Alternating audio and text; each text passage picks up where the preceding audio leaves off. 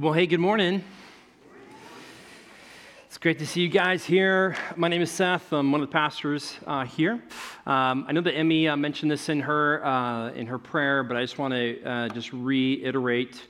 Uh, and ask that you guys would be in prayer for our high school students who are down uh, in Laredo, Texas this week. They're at a buddy of mine's church down there, and they're being stretched and serving and growing, hopefully into Christ likeness as they get to, to yeah, to be an impact there. And so uh, please be praying uh, for them. So, hey, we've been in this series uh, called What If? Uh, and today we are finishing that up. We started uh, with this idea of how we use our time, and then it was how do we use our talents. And then last week we started this conversation around how do we use our treasures and, uh, and how do we kind of do that in our personal life. And so I had this moment this week uh, where um, I was uh, on Facebook, which I don't get on very often. Uh, it's my wife's birthday, so I think I was probably prepping for like, because I'm just not good at those things to write something. but I saw on there this advertisement that caught my eye, and it said this it said, Goodbye, Dad Bod. And I thought, oh, interesting. I'm intrigued, you know, like this, this feels like it was written for me, you know.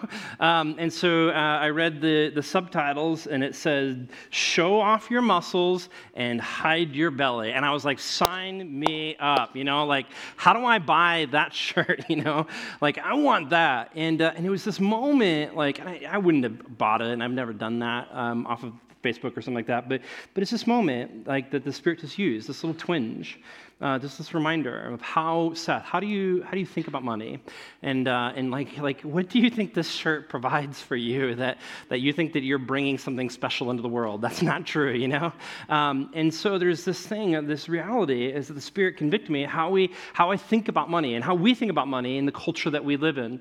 Uh, and so if you're here with us this last week, uh, we talked about the story uh, where Jesus is talking to a lawyer, right? And the lawyer stands up and asks Jesus this this question. He says, what must I do to inherit eternal life? And so, as the dialogue continues and unfolds, the answer is, you know, love God with all of your heart, soul, strength, and mind, and love your neighbors yourself, right? Love others, right? And this is the, the perfect uh, answer. And yet, as Jesus is doing this, what he's doing is that he's pulling out of this man um, these deeper issues, right? Because then there's this question that you have to ask yourself: if, like, if I'm supposed to love God and love others, like, what's the extent to which I can do that, or I need to do that? Um, really asking yourself this question: Am I good enough? And at what point um, is it good enough? And can I go backwards? Is it only forwards? Is there addition and subtraction? Like, how does that work? And is it a balance? Is it scales? You know?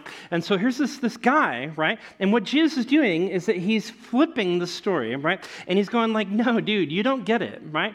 Nobody is good enough. And so what he's doing is he's introducing sin into the scenario, right? Nobody is good enough because sin and sinful nature is a part of the equation, right? And that's just the reality. Nobody is actually good enough. And so so, this man that he's talking to is this man who's deeply ingrained with this effectual sin, this prejudice towards another person and this other group of people. And so Jesus brings that out. And in order to talk about the generosity of God, right, what Jesus does is he paints this picture, this story of a Samaritan who comes across a man, right, who is, who is broken in all regards and helpless.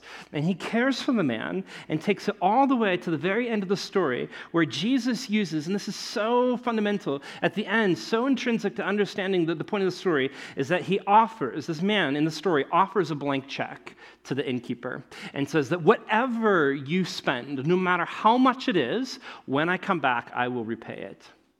And so, really, what we're seeing and experiencing is this, this lavish, this extravagance of God, right? It's this really this portrait of the gospel that in the midst of sin, in the midst of brokenness and depravity, right, is that there's this blank check that God essentially offers that says, no matter how deep your sin runs, grace will always run deeper. And it's this invitation, right? Because Jesus lived, like generosity, radical generosity was defining and definitive of how Jesus lived, right? Is super important for us to process and to see because this is experienced and found really where? Ultimately, it's found in the cross and it's found in his, his death and his resurrection. We know it's forgiveness of sins by grace and through and through faith, right? And so we know that the gospel actually hinges, the gospel hinges on the radical generosity of God. Okay, this is so important, right? And so then, really, in his story, in Jesus' story, as well as throughout the pages of Scripture, we see and find this invitation by God to his people to live generously in the world, right? This radical, countercultural generosity in the world that we live in, right? And yet, what we oftentimes find in our lives, and, and I know this is true for me, I'm guessing it's true for you, is that what we know to be true is oftentimes there's this massive gap, maybe sometimes small, but oftentimes there's this big gap between what we know to be true and how we actually live our lives. And so what we need is to take, right, this generosity, this idea needs to be converted, right, transferred into these practical practical, sacrificial disciplines in our life, these, these disciplines that represent the gospel and, and represent, right, like who Christ is. And we need to put those really ultimately into practice. And the hope is that, that the more you and I understand the gospel, is that the more we're actually being remade into the image of Christ, which means then that at the end of the day, or at the end of this, right, is that we get more and more generous, right, which includes not limited to, but includes how we spend our money. And so this last week, we talked about this idea of kind of like this idea of living generously, right? And so we think about our own personal finances as we go throughout the day, whether it's some spending money on Starbucks or whatever, right? As we go throughout the day, how do we think about using the money that God has given us to bless people around us? So, but today, instead of living generously, we're going to talk about giving generously. And I know, guys, there's so many institutions out there that are worthy of your giving, okay? But I want to specify that what I'm talking about this morning is the church, because the church, I think that I, this is the way I see it, and I hope that the way this is the way you see it, is that in Scripture, God has revealed that the church is the institution and the establishment in which He's using as the primary piece to grow His kingdom okay? And so we're talking primarily about the church. Now, now here's the deal is that uh, giving and tithing is not a very popular conversation among churches. In fact, um, I've compiled a, risk, a, list of five reasons why a lot of pastors uh, uh, shy away from this. The, uh, the, first one is this it's a lack of training. Do you want to know how many math courses I had in seminary? Zero. Am I an accountant? No, not at all. Like, by no means, right? That's not my training. My training is in Bible, right? And that's, that's what seminary does. So there's a lack of training. What else? Uh, there's a fear of failure, right? There's a sense in which, gosh, like if I were to say something, like it feels like whenever you talk about money, because of values and different systems that we each have, right? No matter when we talk about it, it's going to be offensive to somebody. And so I go, man, like I might say something that's offensive to you or to you or to you, right? And then all of a sudden we get to this idea of the fear of rejection because the last thing that we want is to talk about money. We're like, hey, this is a God given thing. This is a gift. This is so good for us to do. And nothing happens. You know, like that would be bad. Like that's not, like there's this rejection I'm like, hey, that's a really good thing, but psh, squat, you know? But the, fourth one is this: is like I don't want to be that guy. Like some of you, some of you guys are like you guys might be um, guests, and you're like, oh no, the one day I come, and this is this is the sermon. Here's the deal: um, we haven't done this probably. Um, I don't know that we've done this at all since in the three years that I've been here. And so, in fact, if anything, we really should do it more. We should do it on a much regular basis, right? Not this, not just every once in a while, right? This is important. This is a part. This is a healthy theology. This is a healthy church that we talk about these things because it's a part of what God asks us to do. And the last one is this, right? It's the fear of desperation. Like no one wants to to come up here and be like, "Hey guys, you know, um, if we don't have increase our giving, then then the doors will be locked and we'll close down tomorrow." Like no one wants to hear like this this desperation or appear. No pastor wants to appear to be desperate. Okay? Now here's the deal. So when I think about this, right, so it, we oftentimes, or churches or pastors will oftentimes steer away from these things. But the, but the reality is, is like I want to challenge the notion that this is not a fun conversation right? Like I know that like sometimes you sit around the table and mom and dad are talking to you and you're like, hey, listen, you've got five dollars to spend, and you're like, ugh, you know? But here's the deal. Like, I think this is fun because when we talk about it as a church, what we're talking about is that we're talking about the kingdom. We're talking about growing God's kingdom. And alternately, we're also, inadvertently, we're also being made into the likeness of Jesus actually together, right? And so I think it's a really fun conversation. And what we normally do, um, what we normally do, if you've been here before, uh, we oftentimes will just take one passage and we'll kind of walk through that passage. Today, because I want you to see the story unfold, we're actually going to walk from Genesis to Revelation.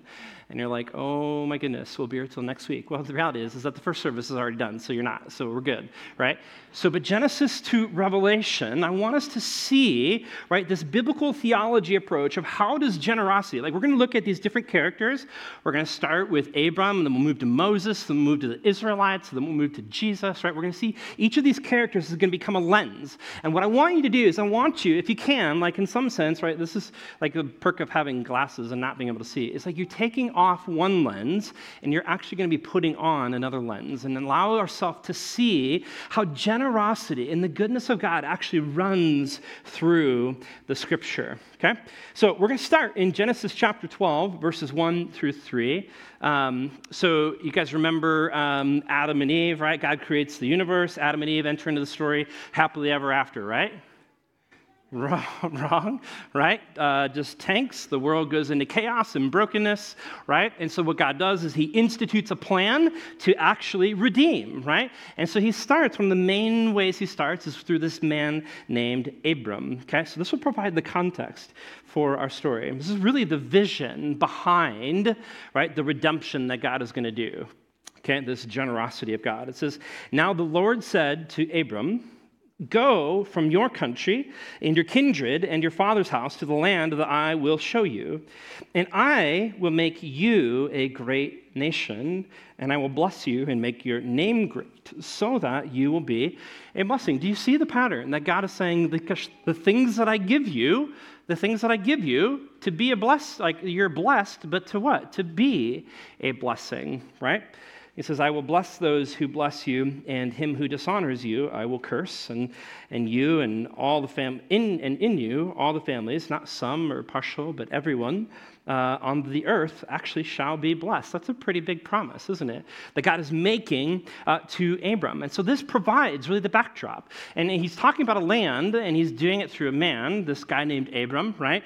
And so what we're going to find is that a part of this whole generosity theme, right, is intimately tied to the idea of the promised land, which is where the temple would later be built. And it's a space of blessing uh, and worship, right? And it's later going to become this actually this launching pad uh, for the people people of God into the world, right? Okay, so what actually happens here, this is kind of a fun thing, right, is that um, Abram, I'm going to come back over here, right? So God calls Abram from this land called Ur, and he travels um, over here, and he has this squabble um, with a relative named Lot, and so they like they're skirmishing uh, over um, whose sheep get which grazing land, and so uh, his this Lot he he kind of settles in on the Jordan Valley right along. It's very fruitful and, and, and nourishing of an environment, and so Abram goes another way. But what happens is is that these kings start to battle in this space, okay? And through that, this, this man named Lot actually ends up getting taken um, into captivity. And so Abram kind of rushes to his aid. And so doing, what he does is that he actually uh, defeats this whole king, this partnership of kings, and he brings all of the spoils back right? And so immediately he goes from very little, right? God, he's just gone, he's just come, you know, from this direction. He, you know, he came and blah, blah, and all of a sudden he's here, and he has all of this massive loot that God has really just kind of placed in his hand, and he's in this space. And I'm going to put this like as a little as a little house, and there's this valley, um, the Shaveh Valley, which is actually the valley Kidron, which is where Jesus talks about the Mount of Olives, and so this is actually where he ends up being. And there's this man named Melchizedek Melchizedek, who comes out of the city. Guess what he is? He's the king of who?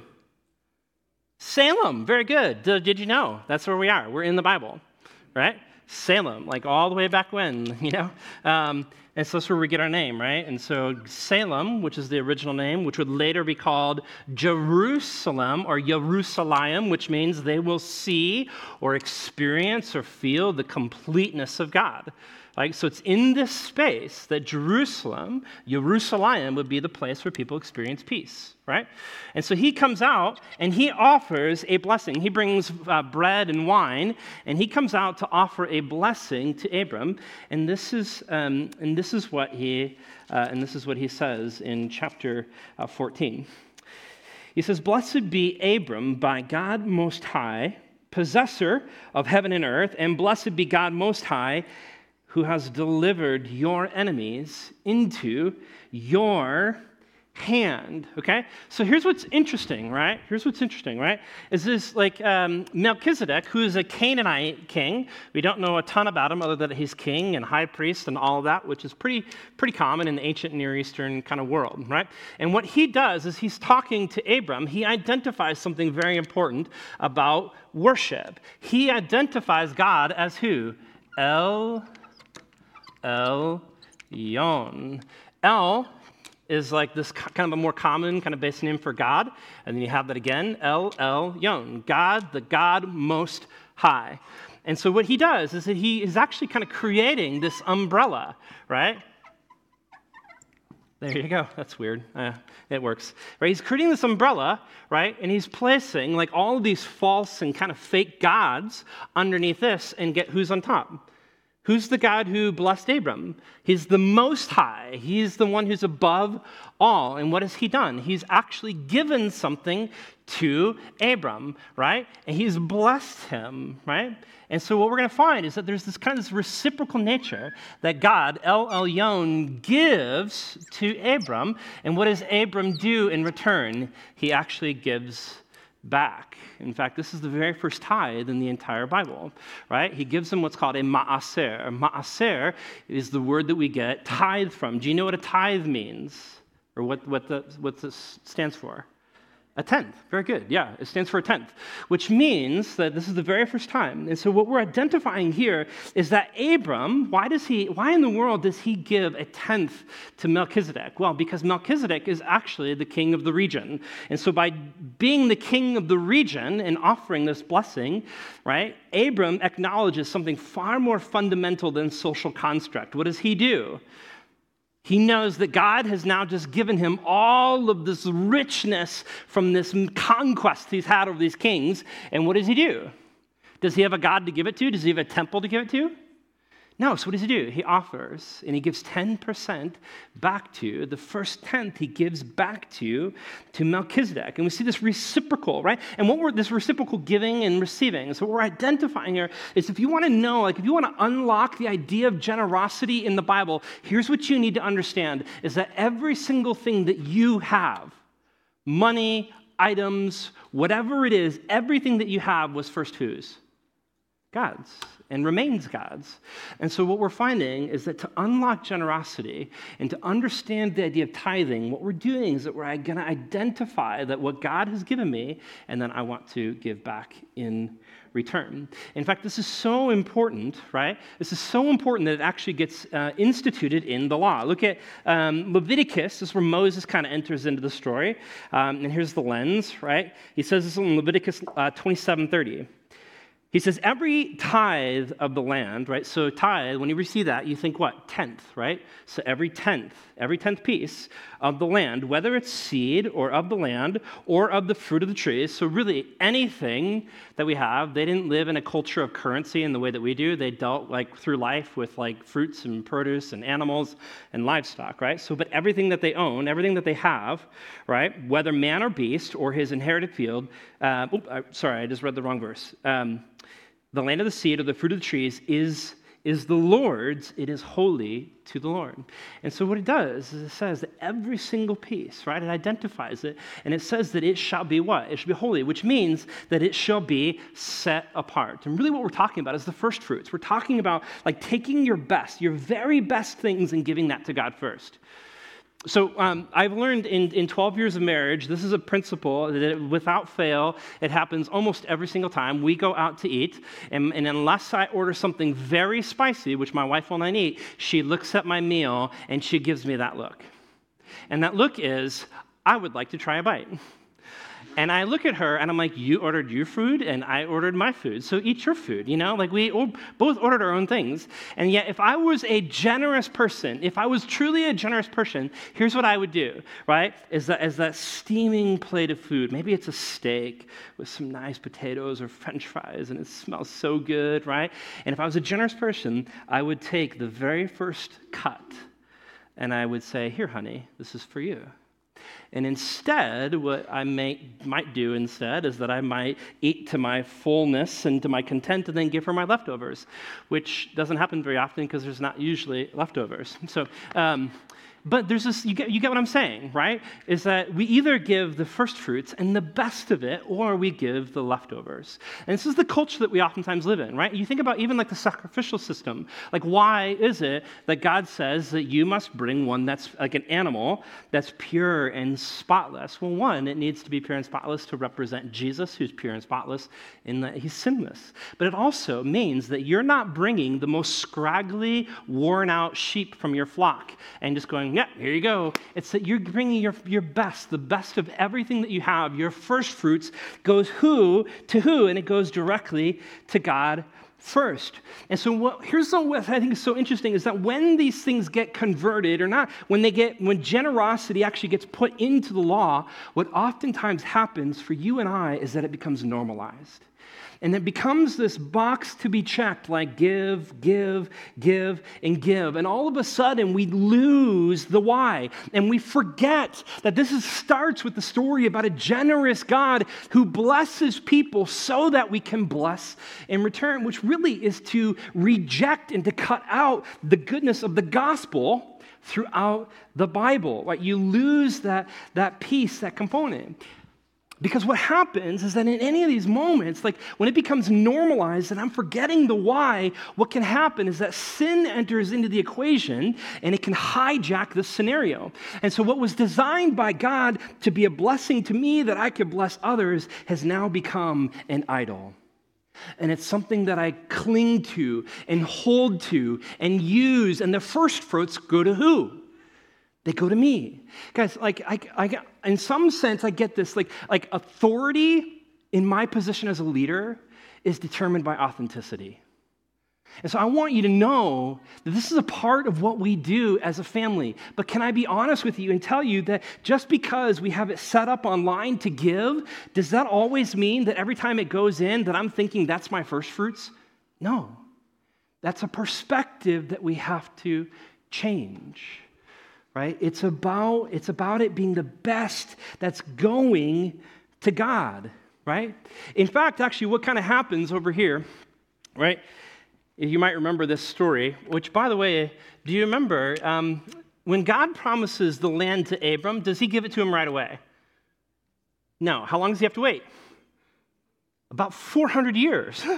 so is he alive when that happens? No way, right? So everything that he's investing in, right? This, this land, this prosperous thing for all people in which all people will be blessed, he doesn't even get to experience, right?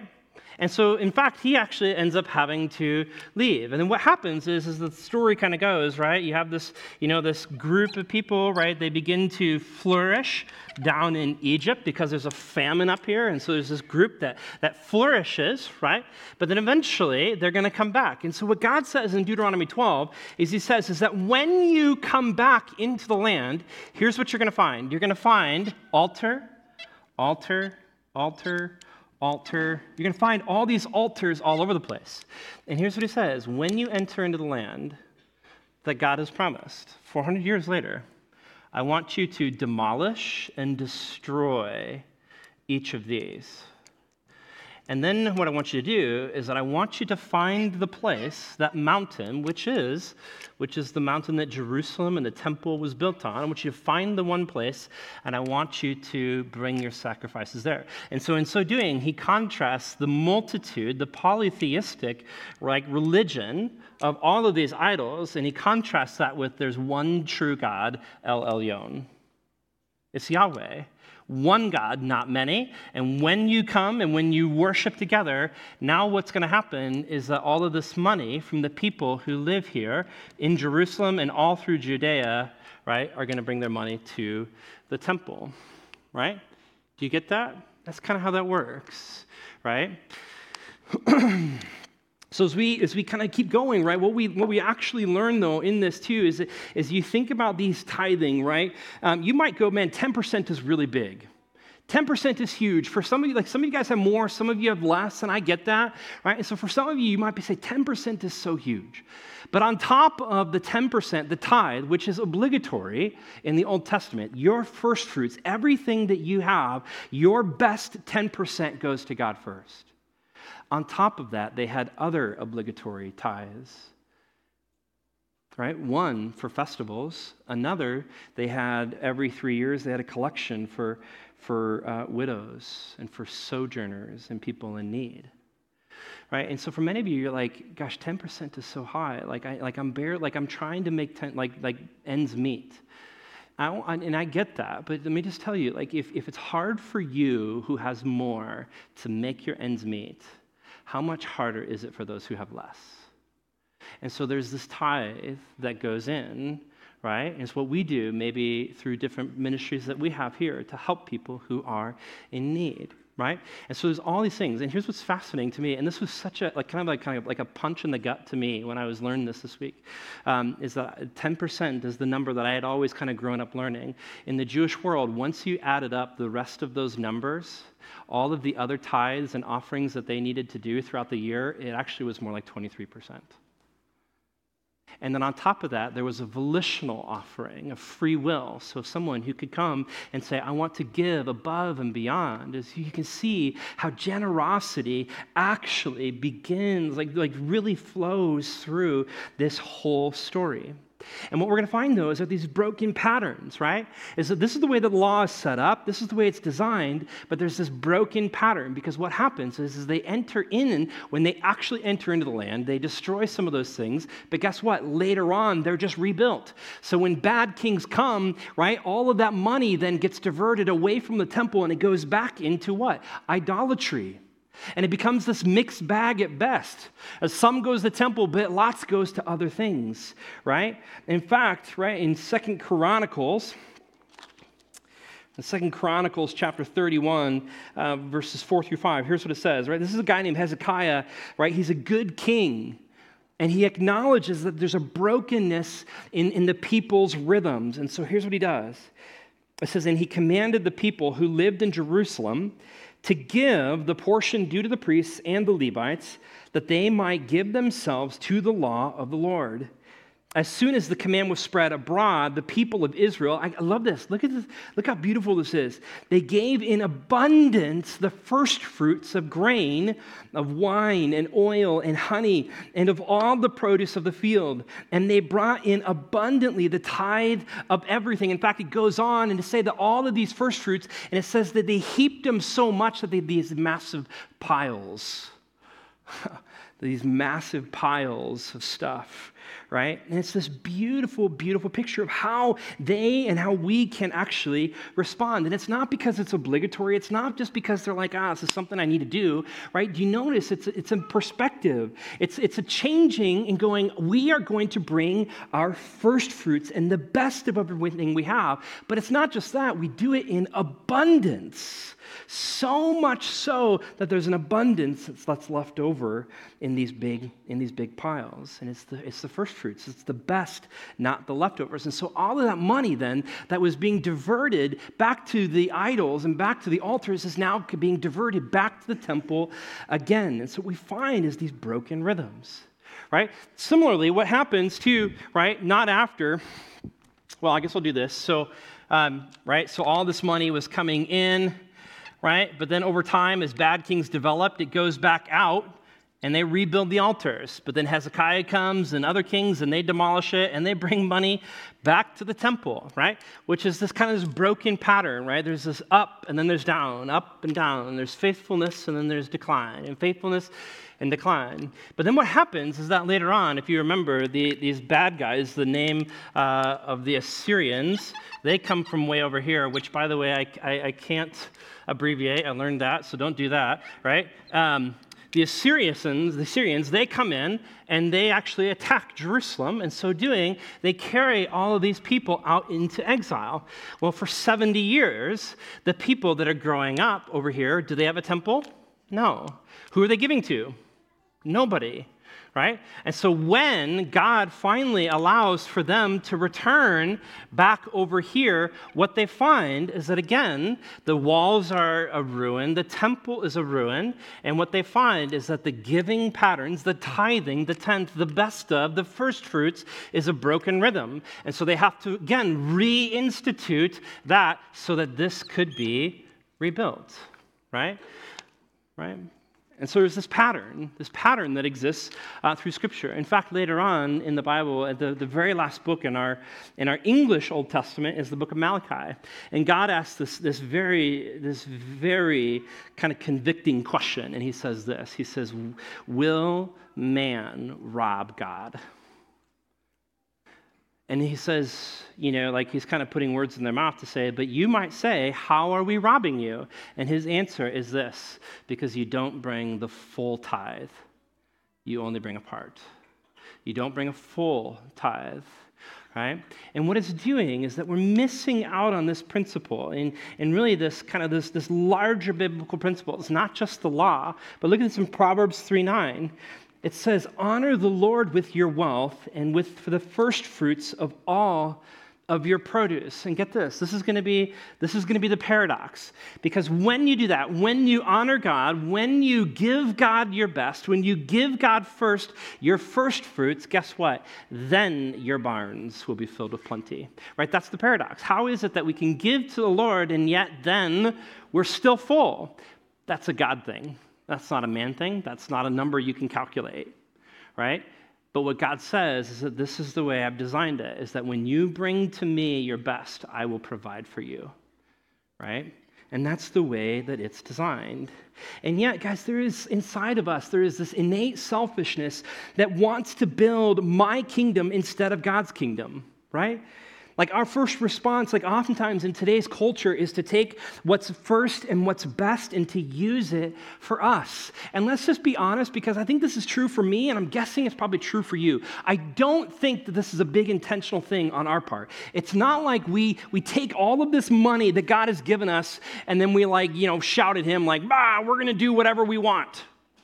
See, I don't think that's the case. It's not like I'm going to take my toys and go home. I think it's more like this is that whenever you and I we get out of a rhythm because that's what was demonstrated, right? They're in rhythm and then they break it. And so they have to be brought back in. And, they're back in rhythm and then it's broken. So whether we're, whenever we're out of rhythm in something, whether it's exercising or tithing to the church, that virtue then begins to depreciate and all of a sudden it's not as valuable in the same way as it was before. And yet, what we find in Scripture is that the heart of God is an ongoing and timeless commitment to generosity. And we begin to wonder how does Jesus change the story? How does Jesus enter into this? When we were in Israel, um, we went in, um, to this antiquity store, um, a Christian guy named Zach, and, uh, and it's a man that I had gotten to know and visited the first time we were in Israel, and so uh, I ignorantly thought that he might remember me uh, coming back. And so I walk into his store, and I'm like, hey, Zach, and he's like, treats me like any other, any other customer, you know?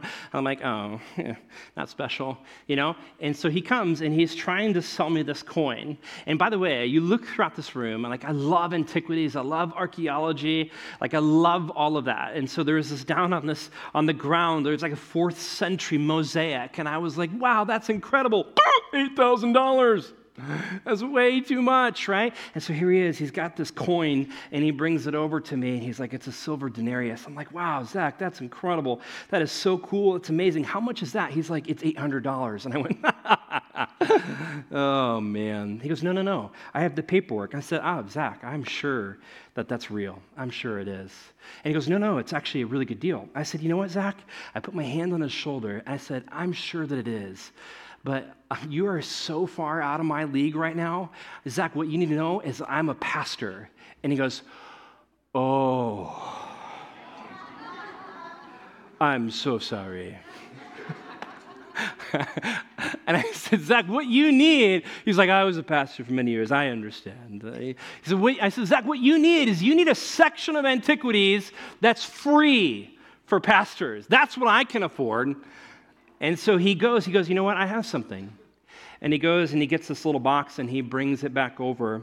And I thought maybe it was just going to be a little carved box. And yet he opened it up. And inside of this box is a first century coin. This is called a widow's mite. It's a mite in English because it is virtually, you know, worthless. Uh, you put two of these together, and it's about an eighth of a penny. And yet, it's a first century coin. And so, as he gave it to me, you could just sense the generosity that was coming and oozing out of his being. But, guys, this is why this is so important. Do you remember this story? In Jesus' time, right, in Mark chapter 12, right, there's this moment that Jesus has, and it says this it says that he sat down opposite the treasury, which, by the way, how, when does Jesus do this? Like, like he just sits in a corner and people watches. This is kind of strange, right? And it says he watched the people putting money into the offering box. Many rich people put in large sums, and a poor widow came and put in two small copper coins, which make a penny in their time. Okay? Here's what I want you to think. Like in, in their time, guys, here's what it was look like. Which, by the way, I think I have a picture of that of that coin. I'm not sure if we got to see it. Like that's what it kind of looks like um, up close. Now I want you to imagine that coin, right? Because what happened was there would have been 13 different boxes, and each of them would have been labeled something differently depending on the tithe or the offering that you're bringing. And so what's being described is that these rich people would bring these massive bags uh, of money, these shekels, heavy shekels and denarius, and they would pour, and it would clink, clink, clink, clink, clink clink, clink, and make all of this noise, right? And in so doing, there's cheering and trumpets being sounded. And Jesus, by the way, he doesn't say that the giving to the church in large sums is bad. He doesn't say that at all. But what he says is this because you imagine like this woman walking with these two tiny coins, and as she puts them in to this little cash, like you wouldn't even hear a sound. He pulls his disciples over gathers them together and he says, Truly I say to you, this poor widow has put in more than all those. Not just that one rich person, but all of the people who are contributing to the offering box. For they contributed out of their abundance, but she, out of her poverty, has put in everything that she had, all that she had to live on. You see, it's not about how much it's about your heart and it's about your generosity. Right? That's the way that this goes, whether little or much. And as the story, as the story kind of goes on, right, here's what happens, right? Is that Jesus eventually, right, he lives and, and he dies and then he's raised again. And then so all of a sudden the temple is really no more. And so what happens is, is thanks to Acts chapter 2, the church explodes out into the world, all over the known world. And then here's the church over here, and here's a church over here. And the way it's designed then is that those who are in that area, right, who are given the blessings of that place, then they now bring their money into this church. And so, Paul, when Paul, here's the lens, right? When Paul is talking to the church in 2 Corinthians 9, here's what he says. He says, The point is this whoever sows sparingly will also reap sparingly, and whoever sows bountifully will also reap bountifully. Each one must give as he has decided in his heart, not reluctantly or under compulsion, for God loves a cheerful giver. Guys, this is something that's interesting for me, right? Like over these last couple of years, right? We've seen our attendance grow. In fact, we would say that, that we touch about a 700 adults a month. And yet, right now, I want you to know that we are 100,000, more than $100,000 behind in our giving from this year to last year. Our numbers continue to grow, but that has become a struggle for us. And I wonder, and I don't know, but I, I, would say this is I know that a lot of churches during COVID like fell apart and disintegrated, and that's not what God has been doing here. And so I'm so thankful for that. That is wonderful. But I do wonder if COVID broke some of the rhythms that we were in. And that we then need to come back and say, God, I'm reinstituting my first fruits that go to you right? Because, you know, Salem's trend in the years past has been this, is that we get to December and we experience what we call a Nike swoosh, right? And it's this idea of like, like generosity overflows and it fills up, right? But can I just tell you, and we oftentimes cover all of our expenses that way, which I praise God, but can I tell you that that's stressful? because then that means is that every time that I go into Christmas, I'm looking back. When I'm supposed to be celebrating Jesus, I'm looking back saying, what's going to happen? Here's my wonder, here's my thought, here's my question, here's my hope, here's my prayer. What if instead of looking back, we came to Christmas and because of abundance and generosity, there was all of this stored up so that we could look forward and think about how do we bless others, not just fill backwards? That's my thought. And I want to give you this, this picture because, and I'm not going to put up on the slides because we need to finish, but Revelation, the story ends. You go from Genesis to Revelation, and the story ends in, in Revelation where it says that there's a new heaven and a new earth right? And it's in this space, though, that God has will finally make a permanent establishment to his kingdom where there's no crying, there's no weeping, there's no mourning. It's perfect. And so just know that that's where we're going. And that's the mission and the vision that we're about is getting to that point with as many people in God's family as we possibly can. But right now, right here, we are building the kingdom that's moving towards that. That's what we're about, and that's what we're doing. You know, it's oftentimes been said, no money, no mission. And I think it's clever, it's catchy. I don't think it's entirely true because I think that sometimes, like, we can do mission without money, but by and large, when there isn't money, the mission is limited. Like, God can do whatever He wants to do, and He doesn't need money. But here's what I do know is that what He asks for in Scripture and what He models first Himself, primarily in the person of Jesus Christ, is that he asks for people who are cheerful givers, who generously give out of their abundance and give what they can. You know, the, the title was, you know, the title for the sermon was Giving Generously, because you look last week, it was Living Generously. You know, we could talk about that with our personal finances. This one, Giving Generously. But I do think, guys, it's not just about giving and it's not just about generosity. What if you retitled it to Giving Generously to the King? Because what we're talking about is who Jesus is and the kingdom that he's about and the kingdom that he is building. That's what giving is doing. And so when we think about what if scenarios, like this whole series, What If, right? You might say, well, what if the roof didn't leak? Did you know that the roof uh, that's going in starting, I think, tomorrow, that that roof to replace that costs well over half a million dollars? That's a lot of money. Did you know that that new gym floor that everybody wants to use costs over a $100,000? Now, fortunately, insurance is covering those things. But if you're like me, you want to see that what your money is doing is going towards something that's tangible and tactile. So I think about the community gardens, I think about what's happening at Ellen Hopkins, right? But here's the reality is that those are just spaces and environments. What we're talking about giving towards is the transformation of lives where people come to know Christ, which leads to more baptisms, which leads to more disciples, which leads to more disciple makers here in Fargo Moorhead in the world. So, whether it's kids' ministry or youth ministry or life groups or adult Sunday school groups, it doesn't matter whether it's outreach or missions. What we're talking about is investing in the growth and the multiplication of Jesus in and through his people here at Salem. That's what you're giving to. And I want you to know that. Because when you say, What if? I want you to dream and say, You're actually starting to buy into the fact that the local church is God's chosen institution and establishment for kingdom growth. It's his primary institution. And we can actually begin to dream God dreams about how he's building his kingdom and how you and I can sacrificially contribute our time, our talents, and our treasures to help make that happen. I know this is scary, and I want to give you these things as we as we finish, and we'll do a song and, and leave. I know that it's scary because we live in a culture of currency, right? Money is our livelihood, right? It represents our bills, it represents food on the table, it represents gas in our car, and it's hard to process that.